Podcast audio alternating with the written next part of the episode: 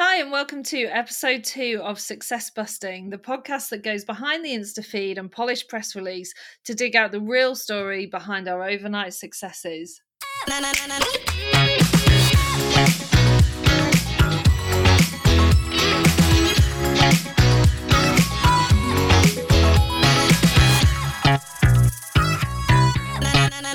Hello, hello. Welcome back to episode two of Success Busting. I hope you really enjoyed last week's show where I spoke to, I seem to have all the Lucys on at the moment. So I spoke to Lucy Arnold last week from Lucy Lockett with an incredible story. This week I'm speaking to Lucy Werner from The Wern. Lucy's a P R specialist and runs a P R and design service with her partner Adrien. Uh, Lucy is a friend of mine. She's an absolute legend. There is a trigger warning with this episode though. We do veer into the territory of like motherhood, pregnancy and poorly children. So if that is something that you find distressing, I'd probably give this one a miss. It gets a little bit emotional. I didn't intend on it going there, but it just kind of happened. I think that's the whole point of this podcast, that we really look behind the story of the polished, you know, the Insta feed and the things that we want people to know. And we really find out what's going on behind the scenes. I hope you enjoy the podcast. Over to Lucy. Hi, Lucy. Hey, pal. How are you today? I'm, I'm grand. I've got three shiny dinosaur stickers on me, so I think we're off to a winning start today. Three three dinosaurs, that's a yeah. good day. Shiny as in like those, um, like the hologram yeah. shiny. Yeah. They're the best ones, aren't yeah. they? Pleasing. Pleasing on the they're eye. They're the ones like you can never t- rip them, or like they're like plastic, aren't they? Yeah, they'll be around for forever. You can tell I haven't got kids. I'm like, I love those stickers. I'm like, kind yeah, of into the stickers. The ones... anyway. If I'm going to get stickered, I want to be branded in a good way, you know? Yeah, and you want them to be shiny as well. You don't want those crap, like the matte, just like football stickers. No, no, no, no. Dinosaurs, that's where I was at. Okay, I'm going to start this where I start all of these podcasts. I always say that. This is the second one, but I'm going to start it where I start them. Lucy Werner, are you successful? Well, my dear, I think it depends who's asking and what barometer we're looking at. And your barometer. Enough, my barometer of my of, of judging myself. Yeah, well, well, that's a whole other other thing, isn't it? I think there's so many things about what success looks like. For me, I think I was very indoctrinated into a white privilege Western perspective of what success mm. was for a really long time when I was working in agency land, which is, you know, you go up, you get your education, you get a degree, you get married, yeah. you have kids, you have yeah. a job, maybe you become a stay-at-home mum. Yeah, um, you have a if house, you're lucky. You have a car, yeah. Um, it, that's a really um, pivotal part of success. And I think actually the first time I really thought, oh, oh I'm failing here, was when I broke up with a, a long-time boyfriend just before I turned thirty. And I thought, oh, no.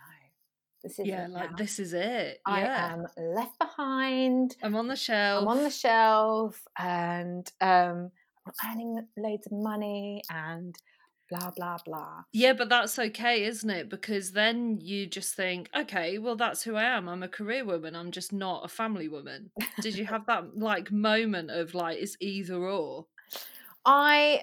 Do you know what I did? I think I seek, I probably harboured wanting to get married from about the age of twelve. And and let me be clear on this. I don't want a wedding day or a dress or a ring. I'm not into that stuff. I just wanted to have kids and have a family, which probably says more about the background I came from rather than, you know, like but, the whole wedding, so dress, you, wedding magazines. But, I'm like, ah, oh, whatever. Yeah, no, I was the same, but you felt that you to to have the whole family thing, it was important to you f- to be married and be like a, a sort of solid unit. I wanted my own unit. I wanted my own squad. Yeah, for sure. Yeah. I've definitely mm. always had that biological pull um, for children, a hundred percent. Um, and then I, but I guess I'm also quite ambitious, uh, probably more than I realise.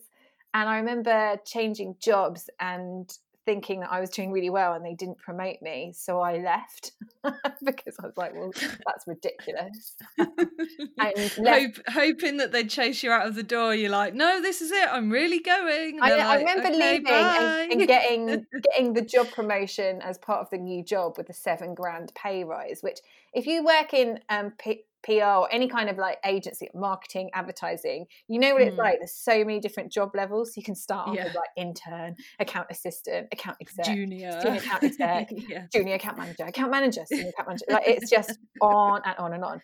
But really, yeah. until you hit sort of senior account manager, account director level, generally across the industry, you're not getting the big bucks. You're literally like clawing. So when I got yeah. the seven grand pay rise with the job promotion, they were like, Uh, any chance you'll stay?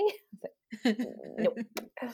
Um, and then I left to join a company that was seen externally as being very successful, and they paid their staff a lot of money. But I would say it was agency almost, again, another agency. Yeah, it was like yeah. the golden handcuffs. You know, they worked mm. you hard, they paid you hard, but they worked you hard, and you got you knew that if you left, you wouldn't get the same money elsewhere. Yeah. So I left and worked for myself. Yeah. Um, and I think probably I set myself the task of hitting six figures in the first year, which I did. So then I and thought, did that did that mean you were successful because you hit six figures? I thought I was, and then it okay. probably, and then I started to grow an agency and grow a team, and then I realised that I was basically doing what I was doing in agency land, which is working my butt off and kind of just taking stuff yeah. and not really caring what the client was, as long as it was covering my staff, like my staff salaries. Mm. And I was like, this is not what I did it for. So on paper, I had a team of eight and an office in Shoreditch in East London, and I had a good, you know, a good turnover. The profit margins were going up year on year, mm. uh, but I sort of hated it. So yeah, which is a really funny thing, isn't it? Because yeah, I mean, you saying that makes me thinking about Super, my own agency, and we're so like, I guess I just feel really lucky that we've we've we're not at that point, and we have been at the point where we're like, we we should take this client on, but now I would say we actually turn down more clients than we actually take on, which has just made me realise how how lucky we are. What a great position that is to be in, isn't it? I think you're lucky though, because you're your starting uh, retainer fee is a lot higher than I was taking. Yeah, right, so yeah. when you start taking on, because I, I had this whole thing of I want to serve and I want to support small businesses. And yeah. there'd be these companies that were struggling to pay a grand a month, but I thought they yeah. were brilliant.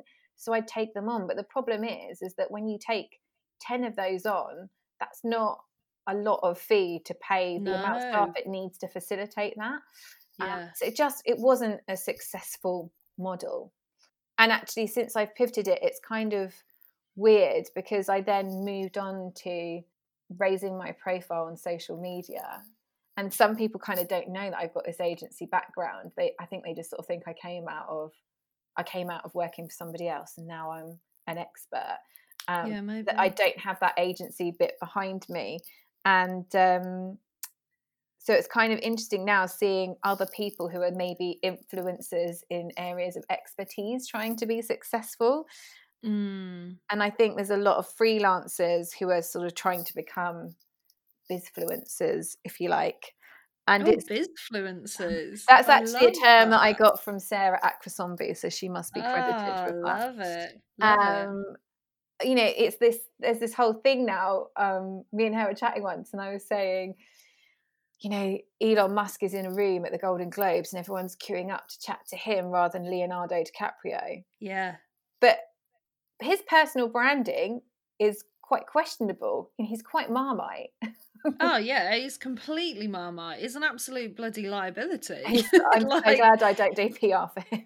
Yeah, and any business that relies on one man that can go on T V smoking a joint and his stock falls off a cliff in the way it did is a bloody liability. Like, he's just lucky that he's got such an amazing product, and yeah. the future the future is essentially Tesla, isn't it? Yeah, yeah, exactly, agreed. So, yeah, I think, you know, what is successful has changed, and it sounds a bit cliche, but probably after I had children, that definitely changed. And I think when I left agency land and set up my own business, I remember thinking, oh my goodness, I'm inside the matrix. Why did I work for other people for so long? That yeah, was ridiculous. Right. And it would, yeah. it was never... I was never taught how to set up a business. I was never taught about P A Y E, about V A T, about any of that stuff that I think would be really helpful to make people successful in life. Yeah. I don't think we're teaching those skills in terms of like managing your life from the mm. material and money side of things. Yeah, we're talking like the, the hashtag hustle, hashtag entrepreneur thing oh. without the hashtag fucking boring stuff, aren't we? Like, so boring. But so necessary. And I think ultimately my barometer of success now has probably changed to, am I happy? Which sounds yeah. a bit a bit woo-woo, but, you know, let's just what take, else is there? take serial entrepreneurs, right, who are billionaires or, or millionaires, and they're building their companies and selling it. They don't then just sit and enjoy that money. They're addicted no. to working. So yeah, then they take, they take on the next one and then sell that. And, you know, we're sort of in this mentality of like, work, work, work, work, work, and then make sure you've got enough money to retire on. And I just think um, there's got to be somewhere in the middle of that. Yeah. And it's in, I think it's interesting, though. If you, so if you think when you were, say when you left the job where you where you went off and um, started your agency, mm. if someone had said, to, how how long ago was that? Like five, six years ago? Yeah, five, yeah. five and a half. So if someone said to you, okay, in six years' time, you're going to have, um, you'll be married, two young kids, you'll have like a best-selling book out, um, you'll be like teaching people, you and Adrien will be teaching people how to um, do their own P R and design, and you'll have this business where you've got complete freedom and it kind of revolves around the kids and that kind of thing. Would you have considered that successful then? What would you, what would you have thought then if you knew where you'd be now? I wouldn't have believed it. P S I'm not married. I live in sin. Oh, sorry. I, you know, I mean, essentially, you know, essentially it married. Really There's no getting when, away from him. It sounds naff when you go, it, he's my boyfriend. We got yeah. two kids I just asked my boyfriend. He's my boyfriend. He's my baby father. You know, oh, I hate it. Um, so I do quite often refer to him as my husband, but I'm like, oh, it's really archaic. It's not like my dad gave me gave my hand away to him. Oh, do you know what? I really sh- we went off to um New York and get got married because I just really struggled with that whole thing. I was like, I don't I don't know how I feel about, and like on my marriage certificate I've t- I have I'm Jackson, I've taken Steve's surname, but I and I changed it on Facebook and had this huge freak out. I was just like, I can't do it. Just something inside, and it's not, my God, like I love him so much. It's nothing to do with that. It's just, yeah, this real kind of feeling around it, like it's expected, or yeah, it's yeah. a funny. But but on the same token, I'll often say about Steve, I'll say like he's my partner and stuff. He's like, I'm your husband. I I really struggle with it the other way. It makes me feel like an old woman. Yeah, and I, my name is also so like lots of people call me Wern. Like that was why it was the Wern, because when yeah. I set up my company, I didn't think it was going to be what it was. I just thought, I you know, when you incorporate your company with Company's House, I was like, oh, my Wern Limited. I'll just get the Wern. Lucy Werner dot com was taken, and I thought, oh, I'll just be the Wern dot com. I didn't really know what it was going to grow into, and I've faced some kind of criticism against the name, but Adrienne's always like, yeah, but it's great because it's really good on S E O and nobody else has it and it stands out. Why have you faced criticism? Why criticism? I used to work with a guy who was like, why the Wern? Why it sounds like worm. Like why? Oh, yeah, why, well, yeah. why worm? Why the Wern? um Yes, it is what People it is. People are so weird, aren't they? it is so a, it is a bit of a bugger when you're trying to explain your email address to people going, it's the Wern, W E, the Wern. W for yeah. Wern. And then e and then between me and the fact that it's Adrien Châtelet, but it's a silent H because it's French and a silent blah, you know, it just is a it's just a logistical nightmare. I mean, that's tricky. Yeah, Adrien, Adrien's kind of up against it, isn't it? But the word, I think, makes perfect sense. So, so we're five, five and a half, six years on from agency world. Mm. You're where you are now with this book, which is just like, I mean, I feel like I'm responsible for about ninety percent of the purchases because it's just. You definitely are. I actually did a post this morning about success in the book and sales, which was part inspired by Sapphire from the Coven yesterday talking about success. Yeah, um, and. Before I launched my book, I wanted to become an Amazon bestseller. I wanted to get bestseller status. You've got your badge on there because yeah. when people are searching for books, if you've hit bestseller status, it helps with organic reach. Mm. And I did that within three hours of launch day without doing any discounting or anything. So I was Amazing. like, ah, okay. And on the same day that my book launched, The Squiggly Career launched. Mm. But they have a podcast. And there's two of them, they've got a much bigger audience than me, and they hammered their pre-sales. So mm. by the end of that month, they were number one in the Sunday Times business bestseller list. Wow. And I was like, ow, I would I would like to be in that list. But I want to be them. Even to get position ten in that list, you'd have to have sold two thousand in a month. And I sold one thousand in my first month. And Which is, is still amazing to say. It's like an independent publisher, isn't yeah. it? And and you started off with, you know, your audience has grown, hasn't it? You yeah. didn't start off with a massive audience. No. So when I started writing the book, I realised I needed to grow my audience as I was writing the book. And actually, this is this is before I knew about people like you and Facebook ads. I was like, I'm going, don't have any money. I'm going all organic, whole hog. Um, yeah. So by the time, so I'm at I probably now, between all of my channels, I've got between sort of twelve to fifteen thousand people. Yeah, and I, I probably started off with maybe three thousand, four thousand people across different channels.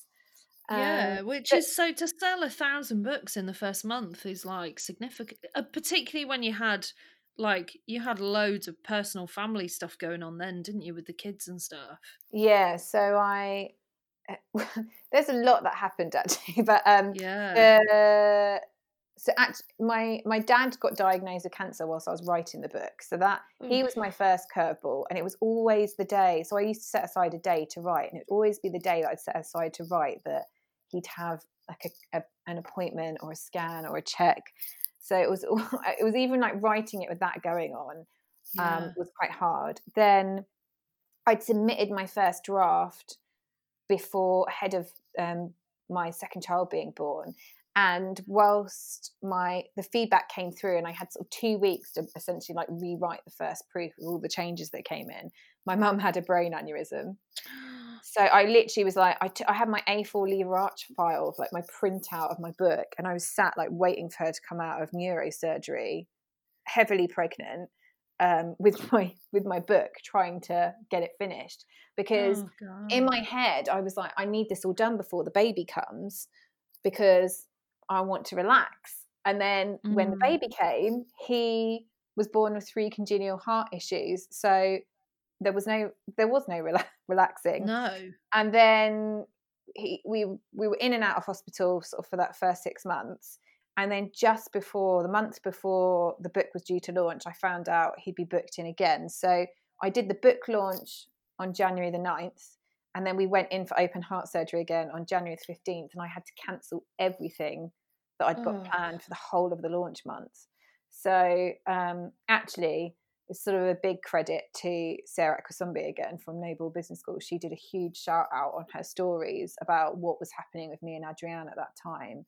Mm. And I think that basically that those shout outs that she did for me, um, on average, I was doing sort of I don't know, a kind of a, in between sort of fifty to one hundred books. And the week that she pushed it, I sold one hundred thirty-one books. Amazing. Yeah, fantastic. It makes but the, but that's, you know, when you support people, they support you back, don't they? That's yeah. that's a great testament to the way that you kind of work in your community and support other people, I think, isn't it? People don't do stuff like that just for fun. No, no. Um so that that's I mean, that's a massive challenge, isn't it? To have worked. How long were you working on the book for? So it, all in all, it, I did a book proposal challenge last January with um, Alison Jones, who runs my publishing label, Practical Inspiration. Yeah. And I won a book deal off the back of that challenge. And then, so that was how that finished at the end of January. I got it finished. I basically wrote it within five months. Wow. And then it was sort of six months marketing. And actually, it's still being marketed now. And I think the bit that I stupidly, because I work in P R and launching products, I kind of thought, I'll gear up for that launch month and then I'm done. But actually, it's, it's such an ongoing thing. It goes I, on, yeah. And I posted about it today because actually the book world is so cloak and daggers. If you try and find out sales figures and you're not within the book industry, it's nigh on impossible. There's um, a tool called Nielsen Book Scan where you can actually find out what any book has sold ever. Oh, wow. And generally, business books aren't selling hordes of numbers no. at all. No. I my publisher said to me, you know, if you do five thousand over three years, that's sort of good. But then I saw like Squiggly Careers had done five thousand in a month.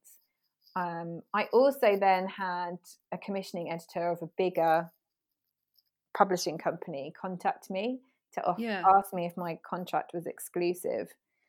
And so basically trying to poach me. And he was like, yeah. oh, yeah, I'm not asking because it looks like you're doing well, but you're like, yeah, you obviously are a pal, it's fine. Um, so obviously in his eyes, I'd had a successful launch. He told me that I should be trying to get ten thousand sales in my first year to be considered a successful book. My publisher were like, we've never sold a thousand in the first month before. That's success to us. So I think it just depends. He was also pinning it on international sales and their their big kind of global sales team getting into wholesale and piece it, places like Urban Outfitters, exactly, more lifestyle stores, which my independent yeah. publisher doesn't have the contacts with. But equally, mm. I get a bigger chunk of the commission with my indie publisher than I would with a major publisher who may or may not have given you that support depending on how it does. So yeah. But he's but he's basing that on on their setup, isn't he? He's yeah. not basing that on, you know, your independent publisher with the resource that they have. It sounds like, I mean, ten thousand. If they're saying five thousand over three years is really good, and he's saying ten thousand over a year, there's there's a massive difference there. Isn't yeah, yeah. There? And I also think it's um. There's also this sort of thing. There's just what Nielsen records. So for Nielsen to track your figures, you have to sell through a point of sale in a retailer or through Amazon. Mm. So I have done corporate sales as well, where I've sold directly into business schools or universities. But yeah. because it doesn't go through a point of sale, that doesn't get counted in my sales figures. But then I guess this comes back to the question of like, what is success as well, doesn't yeah. it? Because if you're sending twenty books out to a business school, that's mm. twenty people that have read your book, heard about you, come to follow you, would potentially either book you for like consultancy or come to your workshops or take your course. So yes, you haven't got them on the, the kind of chart and they're not registered with Nielsen, but have you had more impact by sending those books out? It, it kind of, it's a tricky one, isn't it? It comes back yeah. to what is what matters and what is yeah. what is success to you. And I, after I moved the goalpost, you know, after I did do the success of getting the Amazon number one, that's what I wanted to do. And then I moved the goalpost to sort of Sunday Times business bestseller. But actually, if I wanted to do that, I should have had a whole different selling strategy. I deliberately didn't push my pre-sales because I wanted to flood Amazon on the day of launch. Yeah. Whereas actually, I could have just been working on my pre-sales for months to yeah. have got that sort of hit of sales in the first week. Um, but, you know, I did, you live and learn. And I also You do think, live and learn, yeah. If I have got Sunday Times business bestseller on my book, would it sell more? I don't know. I don't think so. And I think um, I think people are, well, I don't know. I was going to say people are pretty wise to like the tricks and stuff now, aren't they? But I don't know if they are. I, I know someone who um, worked with a coach who um, put them in like this free book. It was like a free book of stories or something, like f- female entrepreneurs. Put it onto um, Amazon as this like free book, free download. So everyone downloaded it.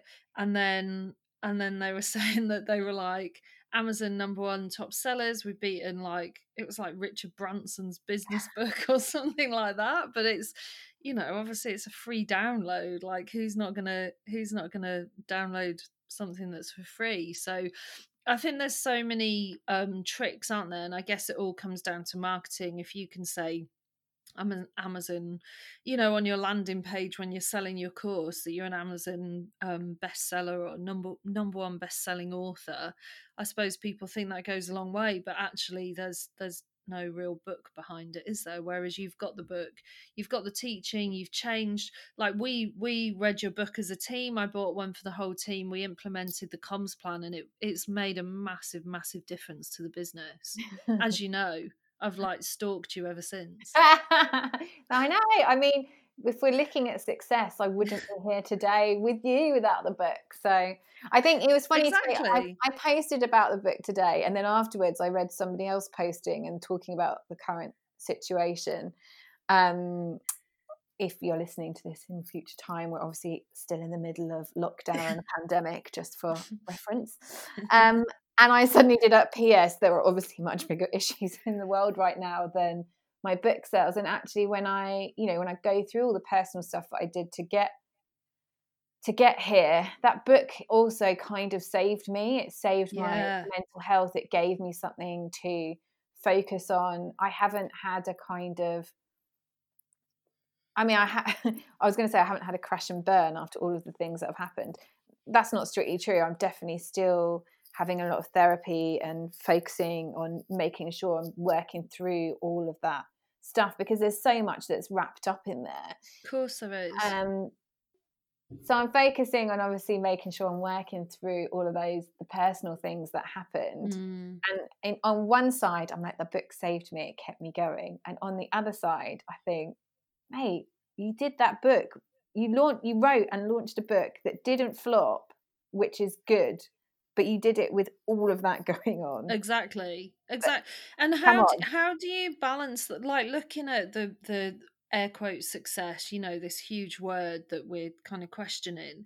How do you balance that with like how how how are you easy on yourself about that, in terms of if the book didn't quite do what you wanted it to, which I'm I'm sure it did, it sounded like it did really well, but you had all these huge plans for it that you weren't able to to follow through on at that time because your child was severely ill and still oh. is, and needs a lot of care and a lot of time and stuff. How are you like how do you balance that out in terms of your ambition and, you know, all the rest of it?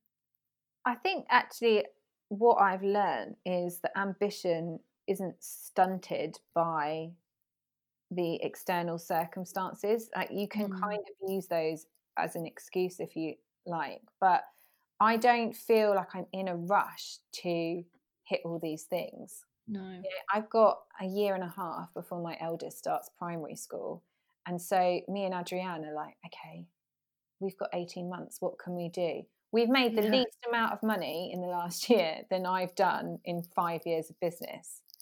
But we've got two children, we've made our mortgage payments, we own exactly. a house, we have a garden, we have a car. Like objectively, those are very privileged things to have in yeah. central London, you yeah. know? So let's get yeah. a bit of perspective on that. Yeah, okay, I'm not, not sort of spending money on luxury holidays, or there's not a lot spare for clothes or for buying, you know, nice birthday presents for people and stuff like that. But they're kind of that material angle. You know, it's things like one of my friends the other day, I think she was trying to be nice, but she, you know, when it's a backhanded compliment, she's like, oh, we were chatting about you in the pub, but this is obviously pre-lockdown. And um, we were saying we were going to phone Nick Knowles at D I Y S O S to fix your house. And, um, you know, there's a family that lived in my house for thirty-eight years before us. And so there's some, There's some interesting interior looks, and um, there's, you know, the stuff that needs to be done. Our, our kitchen floor's sinking. We had to put a new boiler in, and oh, that wow. had to move. So we've got an exposed bit of kind of crumbling wall. Um, you know, the floor's cracking. The bathroom is pretty gopping by anybody's standards. But um, you own it. Like, that's your I, house. There's not many people in London that think, particularly self-employed, like that's tough to get a mortgage when yeah. you're self-employed. Yeah, we wouldn't do it now. Adrien had a job, that's why. I had the oh, deposit. Okay, yeah. Yeah. I had the deposit because I'm the saver, um, and and he had the job. So it was that was together. It was we made it happen. But now he obviously works for me, so he earns nothing. It's not true. But paid to that. He um. He, uh, so yeah, basically, I think it's kind of like, you know, if you're looking at keeping up the Joneses, my house has definitely probably got the worst interior on the street, and we're probably the only one that hasn't gentrified with our side return and rooftop extension, and we probably won't be able to do that for a while. But we have family in France, and we're what this situation has taught us is that we can easily work remotely. Um, yeah. Because we don't actually need to see anybody. It hasn't, what what the pandemic has taught us, which we kind of already knew, is we actually can work from anywhere. And yeah. Adrien is from the south of France. So we're thinking mm, it could be time for us to, if travel is relaxed, to go and spend a bit of time over there with his family. You know, they've not even met the baby because we haven't, we just got sign off to fly and booked our first holiday when all of this happened. But oh, yeah, again, I'm did. like, there are bigger problems to have. We'll we'll get out there and they'll meet him, and yeah. maybe it'll be even better because we can kind of maybe sublet our place and do a couple of months out there or something. Yeah, right. Yeah. Definitely. Even these things might not even happen, but what a luxury to be able to even talk about that sort of stuff. I think that's, and that is what the lockdown's taught us, hasn't it? That we, I thought the other day, like, I don't have that feeling of, oh, I should I should be doing this, like I should be, um, you know, I'm in London next week, then I'm here, then I'm here, and I should be doing this, I should be doing that. It's really taught us that you just don't know what's around the corner, do you? No, you don't. And, like, you can't really prepare for anything, and you just have to kind of roll with the punches, I guess, don't you? Yeah, and I think it's also, I've realised that I'm not very good, actually, at um, leaning on people. I'm good at saying, yeah, I'm not okay, but I'm not good at specifically saying, can you help me with this? Yeah. Um, I'm just sort of good at kind of phoning up and maybe having a cry. And I've been bombarded with people saying, let me know what you need, let me know what you want, when they're when we've kind of, when the shit's hit the fan with Beau, or, you know, at that time, both my parents are out of action, Adrienne's family are in France. You know, we were fairly kind of alone, in inverted commas. Mm. And it did make us question where we want to live and if that was successful. And we have a lot of friends, but we didn't have, I think I've fallen into that trap of I'd see my friends quite a lot without the kids because I wanted yeah. to nurture those relationships. And actually what I'd inadvertently done is not given my kids relationships, well, with the toddler, obviously the baby had only just been born, he didn't have those sort of relationships with my friends, so I didn't feel like I could just leave him with them for a couple of days. Yeah, because I didn't want to traumatize him. I'd been so focused on having that family unit that I kept it just us. Um, and so that's not like a failure. I just think success is an evolving journey, and what yeah. you what you see as success pivots all the time. And I also just think, you know, I'm a white middle class girl. There's an yeah. a, there's already an element of privilege and success that's given to me, that's just handed down to me intrinsically from what I'm taught is possible. Yeah, right from the day, day dot. Even I, the fact that we can like question if we're successful or not, and success, you know, what success means to us, I guess, when we're saying like, okay, baseline is like roof over our heads, family, friends, you know, food on the table kind of thing. Mm. Um, and anything above that is successful to us. Whereas I guess to a lot of people, though, those basic kind of needs being met is success, isn't it? Yeah. So I think it's also, you know, it's taking that step back to just appreciate. I could say, oh, my book's not that successful yet, but I was actually able to write a book. I got a book deal, you know. It's yeah, that, and it's put you in like, front of hundreds of people, like thousands of people, hasn't it? Well, th- yeah, thousands, like twelve to fifteen thousand people, uh, regularly guesting on podcasts, like regular, you know, teaching for all these different digital platforms that you do at the moment. You've got mm. courses out there. You're like coaching for all different people. I think that's pretty damn successful, isn't it? And the fact that you're saying, money wise, this has been, I often find that you have that period of what you're doing now is like sowing the seeds, isn't it, that you'll reap in years yeah. to come. And it's so I've been true. working a lot on on, you know, that cliche of I've been working on my on my business yeah. rather than in. And I actually was like, gosh, you know what, I could this could be a twenty-four seven yeah. job, just promoting it all the time. But it, yeah, it is sowing the seeds to to build the next chapter. And I guess, you know what, I think the one thing that this situation has taught us as well, this this general situation, which I kind of knew from boat anyway, but the biz, the biggest success you can have is having a healthy mind and a healthy yeah. body. And that is something I think people do take for yeah. granted. Um, you know, people have babies all the time, and and some of them are born absolutely he- healthily, and the biggest problem is not being able to sleep in the night. And sleep deprivation, don't get me wrong, can be very tiring on your mental health. But I think I just had no comprehension of what it's like to not take your baby home from hospital. Yeah. Oh um, my God, I can't, I've got goosebumps. And, I you know, there's sort of, imagine. there's images in my mind that I'll never yeah. forget. Um, like they kind of intubate, intubated him and put him in a glass box to transfer him to Great Ormond Street from my local hospital. And I remember him being wheeled through that hospital, and I'd had a C-section, so I was limping oh. behind. And it was the looks of everybody looking at me that was what got me. And as in what? That day what, when we what finally, did you take those looks to like, be? Oh, like sympathy? Were, it was yeah. pity. It was sympathy and pity. It was people pitying But, but genuine sympathy, um, like horrendous. Genuine, absolutely yeah, yeah, genuine. Yeah. yeah. And, um, but when other people, it's it's like talking to you now, right? When you're highlighting what I've done that's good, I'm like, oh yeah, yeah. that's good. When someone's looking at you and going, that's bad, you're like, oh, yeah. this is this yeah. is bad. Um, so taking Beau home from Great Ormond Street twenty-eight days later was, you know, the biggest success I think I could have ever dreamed to have had, because it nearly didn't happen. Do you know what this is? This really, really highlights to me. I've been like, we're all we're all so in our own heads, aren't we? I've been talking a lot on Instagram this week about how, you know, a lot of mums during lockdown are kind of making these flippant jokes about like lucky women without children. I hope they realise how lucky they are. And I know some like awful stories. I'm, you know, I'm going through it myself. There's a lot of people going through like treatment on hold and, you know, that kind of thing. Mm. And it's like, to me, I'm like, oh, like you don't understand. And then you hear stories like that and you think, how can I even think? Oh, I don't even know how to put it into words. It's like, to me, I think it's really hard not having kids. And then you hear stories like that and you're like, you've just got no idea, have you, what it's like even to have kids, but then to have kids plus, you know, those that that trauma that you go through, it must just be absolutely horrific.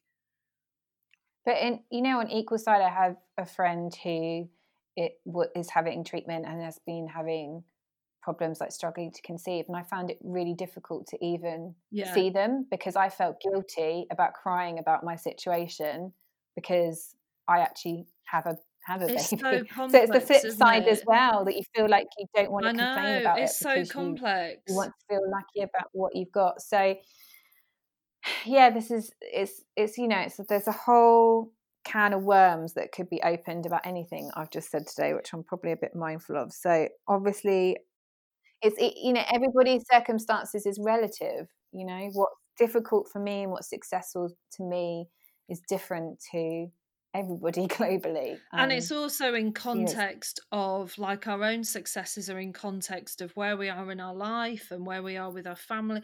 Like for me, I'm my business is brilliant at the moment, but I'm very aware of the fact that I can, I mean, if I wanted to, I could work twenty-four seven. I could work, you know, every weekend. I don't have a kid. I'm getting on coaching calls with people or calls in the hub and stuff, and they're like, oh, sorry, kids. And I'm like, oh, come on, like this is important, you know, but you, you kind of don't, I don't have, I don't have to consider that. So while I would desperately, desperately love children, and I really hope it's it's going to happen, and you know, time's ticking and all the rest of it, I I'm also acutely aware of how I wouldn't have achieved what I've achieved if, or I might not have achieved what I've achieved if I did have kids. Yeah, it's so complex. Totally. And I think if I hadn't have had my children, my business would be in a very different place, and maybe my team would be even bigger and my turnover would be higher, but maybe I wouldn't have been as happy. And actually, I think that everything in a weird way has turned out the way it's meant to be. And Adrien, for those Adrien who I keep talking about, um, who's her. obviously father of my children, but also runs the creative side of my biz, had a heart defect, and he was one of the first babies that a there's a doctor called Doctor Lecompte, and it's a, it's called Lecompte maneuver, which is where they switch um, the vessels on your heart. Essentially, it's a lot more complicated yeah. than that, but essentially it was like the one way round, and he and he did this technique that puts it the right way round. And Adrien was like one of the first babies that they trialed that on. Wow. And if you ever meet him, he's got such a lust for life, and he takes every, he lives every day like it's his last day. He dresses so oh, colourfully that, like today, he was wearing double grey, and I was like, "Are you, you okay? Are you okay?" Like for me, that's not a successful day oh. for him, because I'm like, "Are you sad?" Because it's not when you're not colourful. Oh. I'm sad because I feel like you're sad. I love that. Um, Just sorry to interrupt, but on a side note, I did his amazing Instagram course, which everyone should get on. It's like so brilliant, and it just made me so happy. Like just the way he describes stuff, and and the the chemistry between the two of you. It was just it was such a brilliant course. I absolutely loved it. Loved it. But he's it's just he's so thank you he um yeah he's got he has got a kind of French romantic color colorful yeah. approach to life, and that's because of what had happened to him. And so my hope is that Beau, um my baby, will take on that that mantle and also have that lust for life, and by proxy me and my toddler, from being around these sort of two case studies. Um you know, Beau's actually gonna is already included in a European heart oh, journal. Wow. So he's already had his first piece of press coverage before he was even like before he was even mom. six months old, mate. I was like, I'm so proud of you. Also, it's pretty hard to get into a European heart journal. You, you can't even pitch trade press. Um, so he is now held up because he's his condition is so rare that they've never fixed it oh my before. Gosh. There's no example wow. of it. You know, when it was diagnosed at Homerton, we were so lucky that we had a successful doctor who had just done some cardiology training, so he could do the heart scan called the echo to find the issue that he found. If he hadn't found that issue, they nearly sent us home. Oh if, he, if he hadn't found that issue and we got to Great Ormond Street the next day, we wouldn't be oh. here. We should have had a scan. My first child, I had a scan. We should have had a scan. My second kid, and we didn't. So I'm just like, it's, there's other people. It's the success of the midwife who did the twenty-four hour check and found it. Um, it's the success of that doctor who who diagnosed it, even though he'd never ever seen a case of it other than in a textbook. That's incredible. And the only other case in that hospital was ten years ago of one of the issues he had of, of the four. So I just think I've it's got a miracle, baby. in my in my yeah in my unit of four, I've got two miracles. Mm. So. That is medical success well, right there. And, and um, also it's like like you saying we're right where where we should be. Like you can only be here, can't you? And what an incredible, like you must be so grateful every day that you were in I that am, place at that time where that, that doctor recognised that, and now you have this amazing, and uh, God, you know, I know you have like sleepless nights and you're still back and forth from hospital every oh yeah, every but so you often, know, but... I don't care. I honestly, okay, like sometimes my friends who had like babies at the same time be like, oh, he's not sleeping. And I'm like, yeah, that's, I just, I'm so happy to have that yeah. as my problem. Yeah. I'm so so happy to have it that he's a bit funny about being weaned. I'm so happy that he's late at crawling compared to everybody else. I'm just, yeah, he's yeah. here. And that was a miracle, so, really. And even Adrien being here is a miracle. So I'm kind of like, right, you know. Got to embrace Absolutely. that. And... So maybe the most important thing is that we recognise success in the context of our life at that time, and that we recognise that we are right where we're meant to be, and that can only be successful, can't it? And if we if we can't recognise that as success, what what can we do to to change that? Yeah. And I think, you know, this is what we keep sort of referring back to with this sort of pandemic situation. We never know what's around the corner. It's not just setting ourselves up for success today. It's setting ourselves up so we can carry on being successful yeah. when challenging times yeah. are there, and make sure that we've got, that, you know, if we can, that we're trying to put a bit of money away or have something for that rainy day, because you don't know when the rainy day is going to no. come. No, um, you don't. And you need to be able, I think people who are successful are people who are very resilient mm.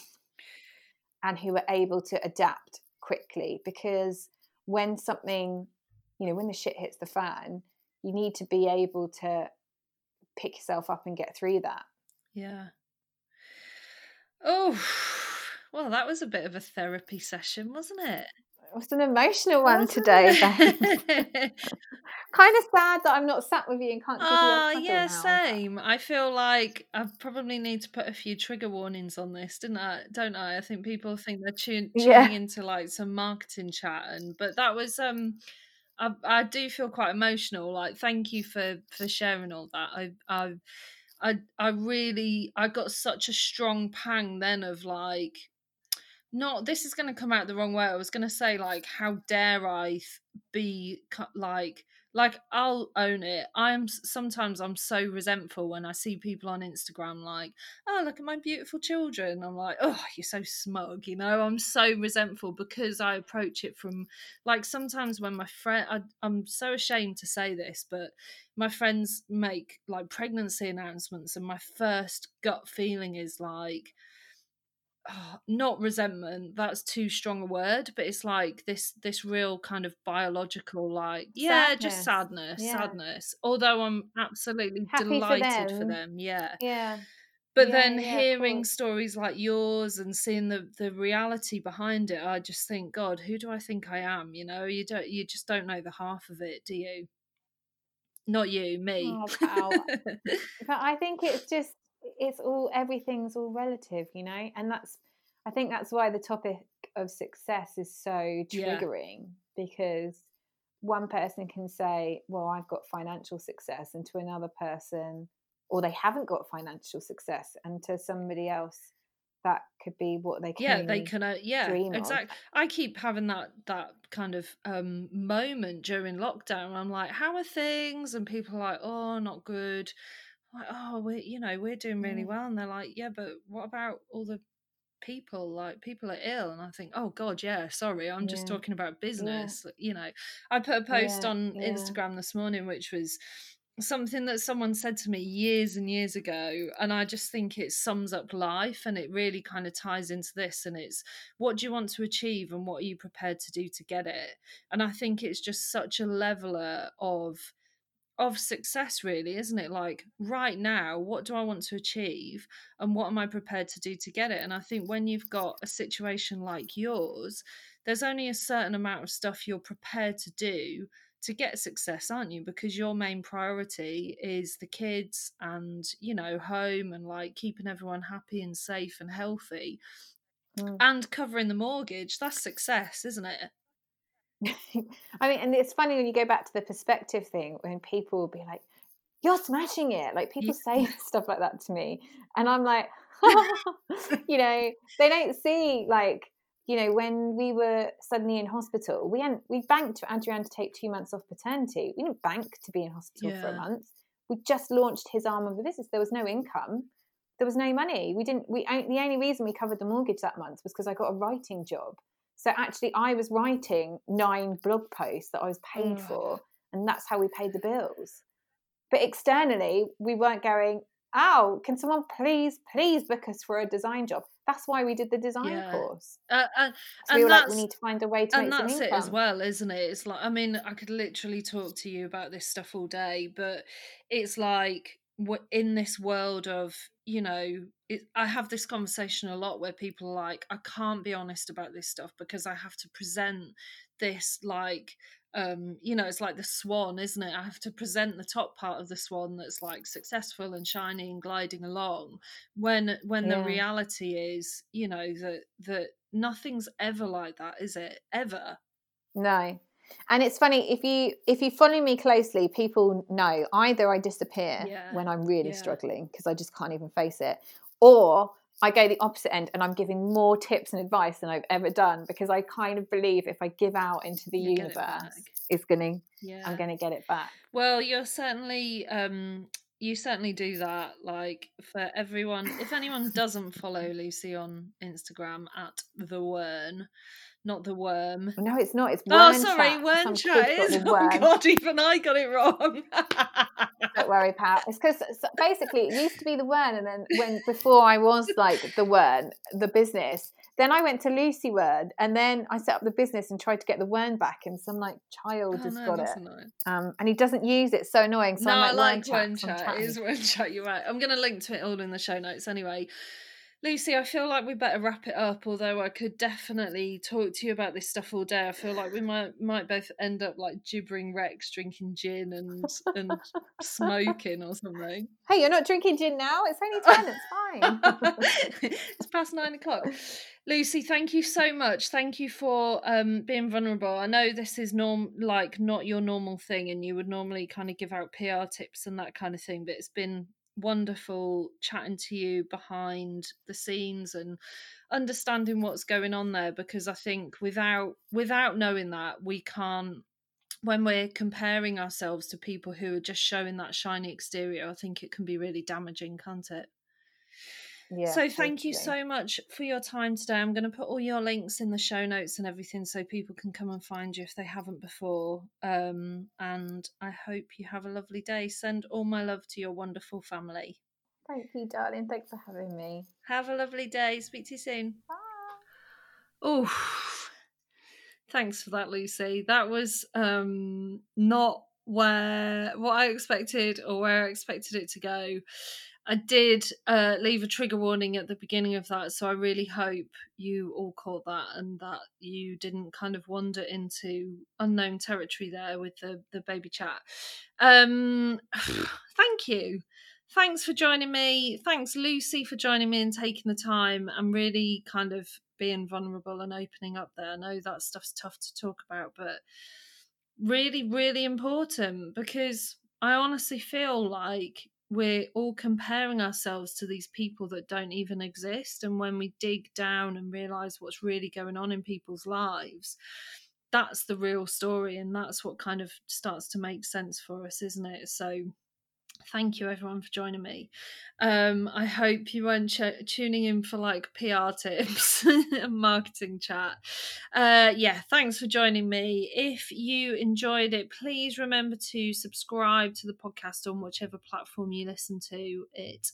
And if you enjoyed it, please do leave a review. It really, really helps people find us. Have a great week, and I will see you back here again next week.